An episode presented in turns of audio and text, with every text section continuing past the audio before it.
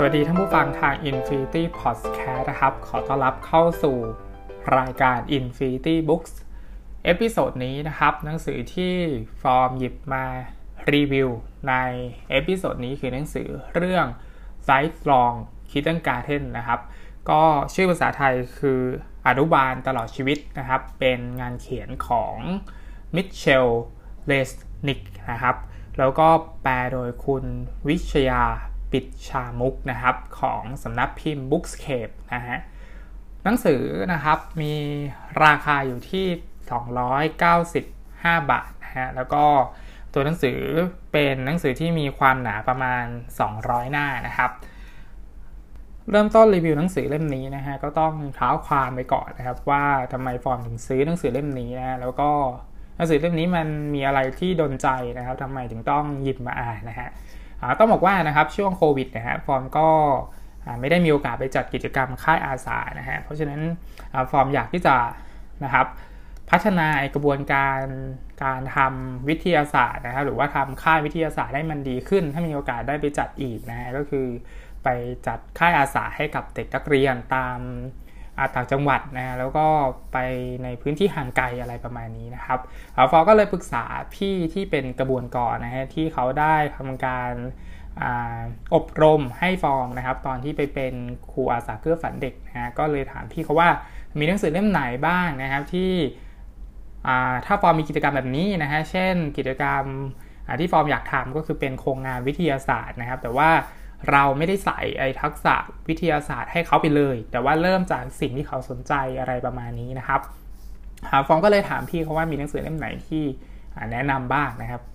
พี่ที่รู้จักกันนะฮะก็เอ่ยชื่ออะไรได้กันนะฮะก็คือพี่อาร์ตนะครับเป็นทำอยู่ที่บริษัทเพื่อนกระบวนกรนะฮะก็ทำอาชีพก็คือเป็นกระบวนกรเลยนะครับฟอก็เลยถามพี่เขาว่านะฮะอ่านหนังสือเล่มไหนบ้างนะพี่เขาก็เลยแนะนำหนังสือเล่มนี้มา ให้นั่นเองนะครับฟอมก็เลยสั่งหนังสือเล่มนี้มา แล้วก็อ่านหนังสือเล่มนี้นะฮะอันนี้คือที่มาที่ไปนะครับว่าทำไมฟอร์มถึงเลือกซื้อหนังสือเล่มนี้มาอ่านนะฮะทีนี้หน้าปกของอนุบาลตลอดชีวิตนะฮะหน้าปกก็จะเป็นตัวเลโก้นะครับต่อกันเป็นวงกลมนะฮะแล้วก็ด้านหลังก็เป็นเป็นรูปรูปเลโก้เหมือนกันนะฮะแล้วก็ จะมีตัวการ์ตูนเด็กนะครับ แล้วก็ตัวการ์ตูนผู้ใหญ่นะครับเป็นสลับกันไปอะไรประมาณนี้นะฮะถามว่าทำไมหน้าปกกันเป็นเลโก้นะฮะก็คนที่เขียนหนังสือเล่มนี้นะครับตัวมิตเชลเรสนิกเนี่ยเขาเป็นผู้เชี่ยวชาญทางด้านเทคโนโลยีศึกษานะฮะแล้วก็ทำงานที่ MIT Lab นะครับ โดยที่ Lab ของ อาจารย์ท่านนี้นะครับเขาได้ร่วมมือกับบริษัทของเล่นก็คือ Lego นั่นเองนะครับในการทำชุดชุมชนออนไลน์นะครับที่เรียกว่า s c a t นะครับไอ s c a t เลยครับก็เป็นเหมือนคล้ายๆว่าเราสามารถที่จะเข้าไปเขียนโค้ดออนไลน์ได้อะไรประมาณนี้นะฮะก็ฟอร์มลองเข้าไปดูแล้วนะครับว่าเว็บนี้มันมีหน้าตาเป็นอย่างไรบ้างก็น่าสนใจดีนะฮะ ทีนี้นะครับตัวหนังสือเล่มนี้ก็เป็นหนังสือที่ให้เราเห็นถึงกระบวนการ 4P นะครับกระบวนการ 4P เป็นยังไงนะฮะก็คือตัวอาจารย์มิตเชลเรสนิกนะครับเขาก็บอกว่า 4P นะฮะมันเริ่มมาจาก project นะครับ project ก็คือโครงงานนะครับ แล้วก็ P ตัวที่ 2 คือ passion นะครับคือความหลงใหลนะฮะแล้วก็ P ตัวที่ 3 คือ peers นะครับก็คือเพื่อนนะครับ P ตัวที่4นะก็คือ play นั่นเองนะฮะก็คือการเล่นสนุกนะฮะทีนี้นะครับถามว่า 4P นี้นะครับทำไมต้องมีกระบวนการ 4P นี้นะฮะกระบวนการ 4P นี้เป็นกระบวนการที่ทำให้เด็กนักเรียนนะครับ หรือว่าคนทั่วไปเนี่ยฮะสร้างความคิดสร้างสารรค์เกิดขึ้นนะครับ โดยที่ตัวหนังสือนะครับจะอธิบายแต่ละส่วนสำคัญของอกระบวนการคิดเชิงสร้างสรรค์นะครับว่า มีความสำคัญอย่างไรนะครับ แล้วก็เราจะเสริมสร้างนะครับ ให้ตัวเราเองนะครับ มีกระบวนการเหล่านี้ได้อย่างไรนะครับ กระบวนการในชั้นเรียนอนุบาลนะครับ ที่พัฒนาให้เด็กๆ มีความคิดเชิงสร้างสรรค์นะครับไม่ใช่แค่การอ่านออกเขียนได้ให้เร็วขึ้นนะครับ คือเราจะออกแบบอย่างไรนะครับ ให้เด็กๆสามารถมีพื้นที่สำรวจสิ่งต่างๆ ที่ เขาสนใจแล้วก็ต่อยอดไปเป็นความคิดเชิงสร้างสรรค์ได้อะไรประมาณนี้นะครับ ซึ่งมันไม่จำเป็นที่จะต้องเป็นชั้นเรียนของเด็กอนุบาลนะครับ เราสามารถที่จะประยุกต์ใช้กับชีวิตประจำวันของเราได้นะฮะในแต่ละบทของหนังสือเล่มนี้นะฮะก็จะแบ่งเป็นการอธิบายวิธีการนะครับ ซึ่งหนังสือทั้งเล่มนี้ฮะก็จะยกตัวอย่างชุมชนออนไลน์สแครนะครับซึ่งตัวผู้เขียน นะครับเป็นคนริเริ่มโครงการนวัตกรรมนี้นะฮะแล้วก็มาใช้อธิบายหลักการทำงานเพื่ออเชื่อมโยงไปถึงห้องเรียนชั้นอนุบาลนะครับ เสร็จแล้วแต่ละบทนะฮะก็จะปิดสรุปบทนะครับ โดยการสัมภาษณ์เด็กๆที่เข้าไปใช้งานเว็บไซต์ออนไลน์นี้นะฮะแล้วก็สร้างผลงานสร้างสรรค์นะครับ ซึ่งตอนที่ฟอร์มอ่านเนี่ยนะครับ คือถ้าอ่านแล้วไม่ได้จับประเด็นนะครับว่า ตัวคนเขียนต้องการที่จะเชื่อมโยงไปกับกระบวนการขั้นตอนไหนนะครับเอาฟอร์มก็จะรู้สึกหงุดหงิดนิดหนึ่งนะครับ ตอนแรกๆนะครับ เพราะว่าตัวคนเขียนมักที่จะเยินยอไอชุมชนออนไลน์ที่เขาดูแลอยู่นะหรือว่าชุมชน Scratch นะครับชนิดที่แบบอ่านผิวเผินคือน่าจะเป็นหนังสือประชาสัมพันธ์เว็บไซต์นี้เลยนะก็คือเป็นการอวดโชว์ความดีของมันเลยอะไรประมาณนี้นะซึ่งฟอร์มก็รู้สึกหงุดหงิดอยู่เล็ก ๆ ขณะที่อ่านนะครับ แต่ว่า พออ่านไปเรื่อยๆ ก็เริ่มเข้าใจได้นะครับ ว่าทำไมถึงต้องยกตัวอย่างเคสตัตตี้นะครับที่เขาเจอจริงๆนะฮะการเรียนรู้เชิงข้างสรรค์นะครับ อันนี้ฟอร์มว่าน่าสนใจมากๆนะครับทำไมเราถึงต้องสนใจไอกระบวนการของเด็กอนุบาลนะครับในหนังสือนะครับ ยกตัวอย่างนะครับให้เราลองจินตนาการนะครับว่ามีเด็กกลุ่มหนึ่งนะครับ นั่งเล่นบล็อกไม้อยู่ที่พื้นนะฮะแล้วก็เด็ก 2 คนนะครับ ลงมือสร้างปราสาทนะครับ โดยได้รับแรงบันดาลใจมาจากการอ่านเทพนิยายนะที่คุณครูอ่านให้ฟังนะครับ หรือว่าเด็กๆเเขาอ่านเองนะฮะก็เด็กๆก็จะสร้างปราสาทขึ้นมาก่อนนะครับ จากนั้นเขาก็จะเริ่มสร้างหอสังเกตการนะครับ เติมลงไปบนส่วนยอดนะครับแล้วก็ค่อยๆเติมบล็อกไม้เข้าไปเรื่อยๆนะฮะจนแบบ หอคอยมันสูงขึ้นไปเรื่อยๆ จนในที่สุดนะฮะหอคอยก็ถล่มลงมานะครับ ทีนี้นะสิ่งที่เกิดขึ้นก็คือว่าเด็กๆก็จะเริ่มสร้างปราสาทหลังใหม่นะครับ แต่ว่าคราวนี้เนี่ยฮะจากความล้มเหลวในคราวแรกนะครับเขาก็จะพยายามให้หอคอยนะครับ มีความมั่นคงมากกว่าเดิมนะฮะเพราะฉะนั้นนะครับเด็กอนุบาลนะครับได้เรียนรู้หลายสิ่งหลายอย่างขณะที่เขาเล่นนะฮะ กระบวนการนี้เรียกว่าเกี่ยวการเรียนรู้เชิงข้างสรรค์นะฮะก็คือ 1. เด็กๆเเขาจินตนาการนะครับ 2. เด็กๆเเขาสร้างสรรค์ให้มันเกิดขึ้นนะฮะสก็คือเล่นสนุกกับมันนะฮะสคือแบ่งปันนะครับ แล้วก็ 5 คือคิดทบทวนนะฮะในที่นี้นะครับการสร้างหอคอยใหม่ที่ต้องดีกว่าเดิมนะครับเพราะว่ารอบแรกเนี่ยนะครับ มันพังลงมาใช่ไหมฮะมันเป็นการวนกลับมาที่จินตนาการอีกครั้งนะฮะแล้วก็ มันก็จะวนลูปนะครับ วนซ้ำไปเรื่อยๆ ก็คือจินตนาการสร้างสารรค์เล่นแบ่งปันคิดทบทวน เสร็จแล้วก็มาจินตนาการสร้างสารรค์เล่นแบ่งปันแล้วก็คิดทบทวนไปเรื่อยๆนะครับ กระบวนการนี้ตัวผู้เขียนเรียกว่าเกี่ยวการเรียนรู้เชิงสร้างสรรค์นะฮะแล้วไอจตุรพีแห่งการเรียนรู้นะฮะนี่คือสิ่งที่หนังสือแปลนะฮะเหมือนการสร้างสรรค์ก็คือไอพีสี่ตัวนี้นะฮะก็คือ project passion peers แล้วก็ pay นะครับ ในแต่ละบทของหนังสือเล่มนี้นะฮะก็จะอธิบายไล่เป็นหัวข้อไปทีละ P เลยนะครับ จนมาถึงบทสุดท้ายของหนังสือเล่มนี้นะฮะก็จะได้เคล็ดลับนะครับ 10 ข้อของการเป็นนักเรียนนะครับ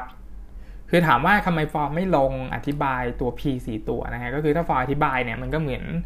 ฟอร์มอ่านหนังสือทั้งเล่มมา spoil นะครับ ก็คือเกริ่นไว้เท่านี้นะฮะ แต่ว่าสิ่งที่ฟอร์มอยากที่จะรีวิวนะฮะคือ 10 ข้อนี้แล้วฟอร์มคิดว่ามันมีประโยชน์นะฮะในการที่จะมาเล่าให้คุณผู้ฟังได้ฟังนะฮะก็คือ 10 ข้อนี้นะครับที่เป็นเคล็ดลับสำหรับนักเรียนนะฮะก็คือ1นะครับ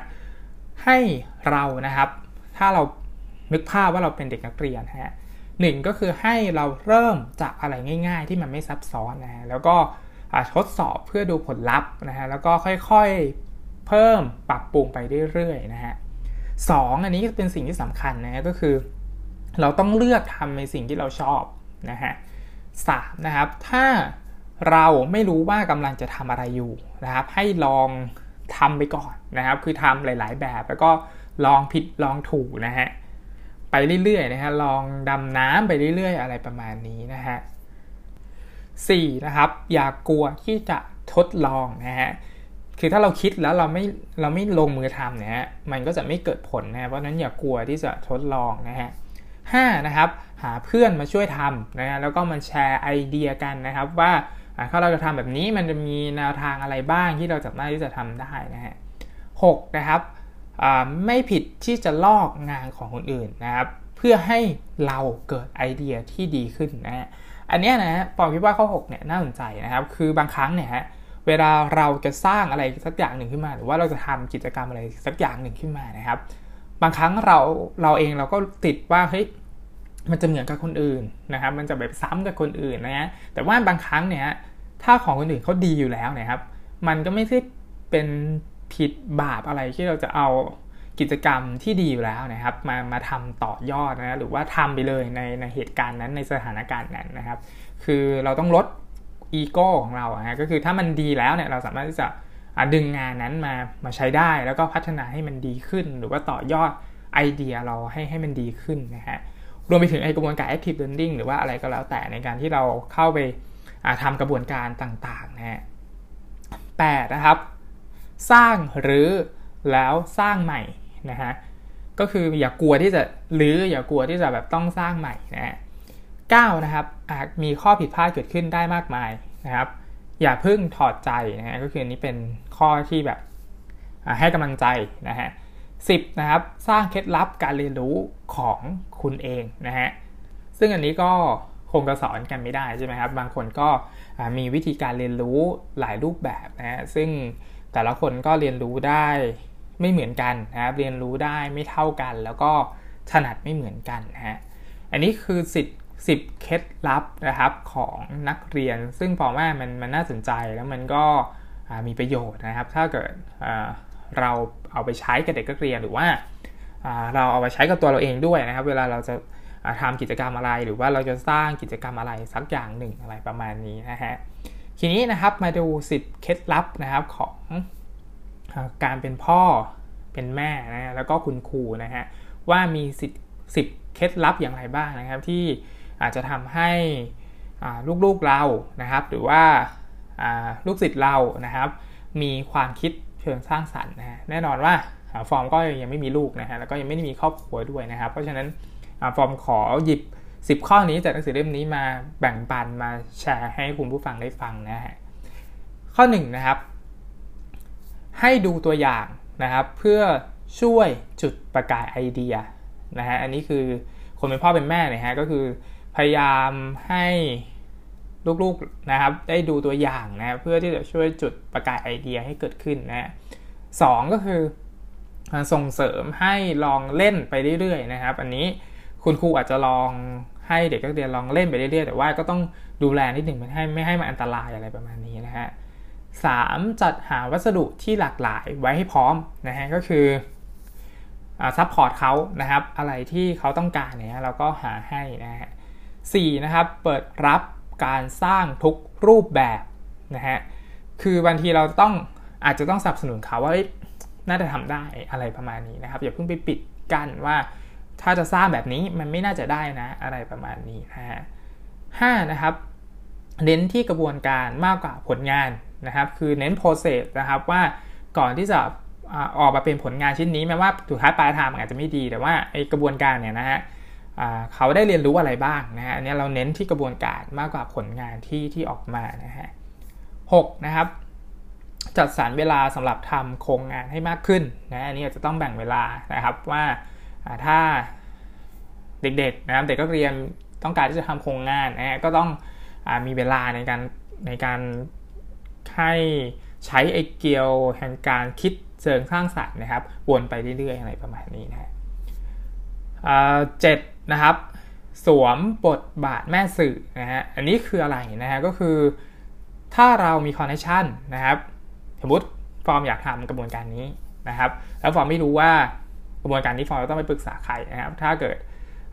คนที่ฟอร์มรู้จักนะหรือว่าคุณครูที่ฟอร์มรู้จักสามารถที่จะช่วยนะครับ ให้ฟอร์มนะครับไปเจอคนที่ทำงานเหมือนฟอร์มคล้าย ๆ กันได้ แล้วก็ประสานกันคุยกันมี connection กันอะไรอย่างเงี้ยฮะมันก็จะทำให้โครงงานดีขึ้นนะครับ หรือว่าแชร์ไอเดียกันอะไรประมาณนี้นะครับ แต่ว่าด้วยความที่เด็กอาจจะไม่ได้มีกำลังมากพอในการที่จะติดต่อกับคนอื่นนะฮะทีนี้ถ้าเรานะครับเห็นว่าลูกเรานะครับหรือว่านักเรียนของเรานะครับ สนใจเรื่องอะไรนะฮะแล้วก็เราพอที่จะมีคอนเนคชันนะครับในการที่จะให้ลูกของเรานะครับ ไปอยู่ในพื้นที่นั้นนะครับ หรือว่าไปเจอคนที่กำลังทำเรื่องเดียวกันนะฮะเขาก็จะ แชร์แล้วก็แบ่งปันผลงานต่อกันใช่ไหมครับ 8 นะครับ มีส่วนร่วมในฐานะผู้ร่วมทำโครงงานนะฮะก็อาจจะเป็นที่ปรึกษาให้เขาอะไรประมาณนี้นะฮะ 9 นะครับ ถามคำถามที่อยากรู้จริงๆนะอันนี้ฟังว่าข้อ 9 ที่สำคัญนะครับบางครั้งเด็กๆถามคำถามเนี่ยฮะเขาก็อยากรู้จริงๆนะฮะแต่ว่า ถ้าเราไปตอบส่งเดทตอบเรื่อยเปื่อยนะฮะบางทีเขาก็ไม่อยากที่จะถามเรานะแล้วก็เขาก็จะได้ข้อมูลผิดๆไปนะครับ เพราะฉะนั้นบางครั้งถ้าเราไม่รู้จริง ๆ ก็คือไม่รู้จริงๆนะฮะแล้วก็ลองค้นหาคำตอบที่มันถูกต้องไปกับเขานะฮะสิบนะครับแบ่งปันผลการคิดทบทวนของคุณเองนะฮะก็คืออาจจะแชร์ไอเดียของเราด้วยว่าโปรเจกต์ที่เด็กก็เรียนได้ทำนะโปรเจกต์ที่ลูกเราได้ทำนะครับ เรามีไอเดียยังไงนะนะครับ เราคิดทบทวนแล้วก็พูดคุยกันอะไรประมาณนี้นะฮะ อันนี้คือ 10 เคล็ดลับนะครับของพ่อแม่นะครับ แล้วก็แล้วก็คนที่เป็นคุณครูนะฮะอาจจะลองเอาไปปรับใช้นะครับในขณะที่ลูกๆนะครับ หรือว่าเด็กนักเรียนต้องการที่จะทำโครงงานอะไรสักอย่างหนึ่งนะฮะอย่างไรก็ดีนะครับ อย่างไรก็ดีนะครับ เมื่อมองถึงบริบท ในประเทศไทย หรือว่าการศึกษาในประเทศไทยนะครับจากที่ฟอร์มได้อ่านหนังสือเล่มนี้นะครับฟอร์มก็ค่อนข้างคิดว่ามันเป็นไปได้ค่อนข้างยากนะครับในการที่อาจจะเกิดขึ้นให้แบบดีแต่ว่ามันมีแนวทางที่มันน่าจะเป็นไปได้นะฮะเพราะว่าอย่างน้อยๆนะครับ เทคโนโลยีที่ตัวหนังสือเล่มนี้ใช้นะฮะก็คือไอชุมชนออนไลน์ของเขาเนี่ยครับ มันไม่สามารถที่จะเข้าถึงเด็กที่ไม่สามารถที่จะ ใช้ไอโปรแกรมนี้ได้นะครับ แต่ว่าอย่างน้อยๆเนี่ยเราสามารถที่จะประยุกต์ไอ 4P นี้ไปกับเรื่องอื่นๆ โดยที่ไม่ต้องใช้โปรแกรมออนไลน์นี้ฟอร์มคิดว่าอันเนี้ยทำได้นะฮะทีนี้นะครับถามว่าการเข้าถึงความคิดเชิงสร้างสรรค์ในแบบหนังสือเล่มนี้นะครับ มันจะต้องใช้พลังพอสมควร แล้วก็ต้องใช้เวลาพอสมควรนะครับ เพราะฉะนั้นสำหรับเด็กที่ไม่มีความพร้อม อาจจะไม่ต้องในโรงเรียนก็ได้ หรือว่าครอบครัวไม่มีความพร้อม เช่นฐานะไม่พร้อมนะครับ พ่อแม่ก็คงจะไม่มีเวลามาใช้ไอ้สิทธิ์เคล็ดลับอะไรพวกนี้ใช่ไหมฮะ เพราะว่าเขาก็ต้องทำมาหากินในการที่จะเลี้ยงดูเด็ก ๆนะครับ เพราะฉะนั้นการที่เราไปประเทศโลกที่ 3 หรือว่าเป็นประเทศที่เศรษฐกิจไม่ได้ดีนะครับความไม่พร้อมของเด็กนะครับมันมันจึงเป็นกระบวนการที่ พูดง่ายๆก็คือมาเข้ามาขัดขวางนะครับ กระบวนการเรียนรู้ในหลาย ๆ อย่างที่มันเกิดขึ้นนะครับ เพราะฉะนั้นมันอาจจะยากนะครับในการที่จะทำแต่ว่ามันก็น่าจะเป็นไปได้นะในการที่จะทำในกระบวนการ 4P นี้นะครับสำหรับเด็กนักเรียนที่อาจจะมีความพร้อมนะครับ หรือเด็กนักเรียนที่สนใจใฝ่รู้นะครับ ต้องการที่จะสร้างงานสร้างโปรเจกต์อะไรนะครับ เพราะว่าเราก็เห็นนะครับว่าเด็กไทยนี่ก็ก็เก่งนะครับในการที่จะ สร้างโครงงานนู่นนี่นั่นนะครับ แล้วก็วิทยาศาสตร์เราก็ค่อนข้างที่จะใช้ได้นะครับ อะไรประมาณนี้นะครับสำหรับ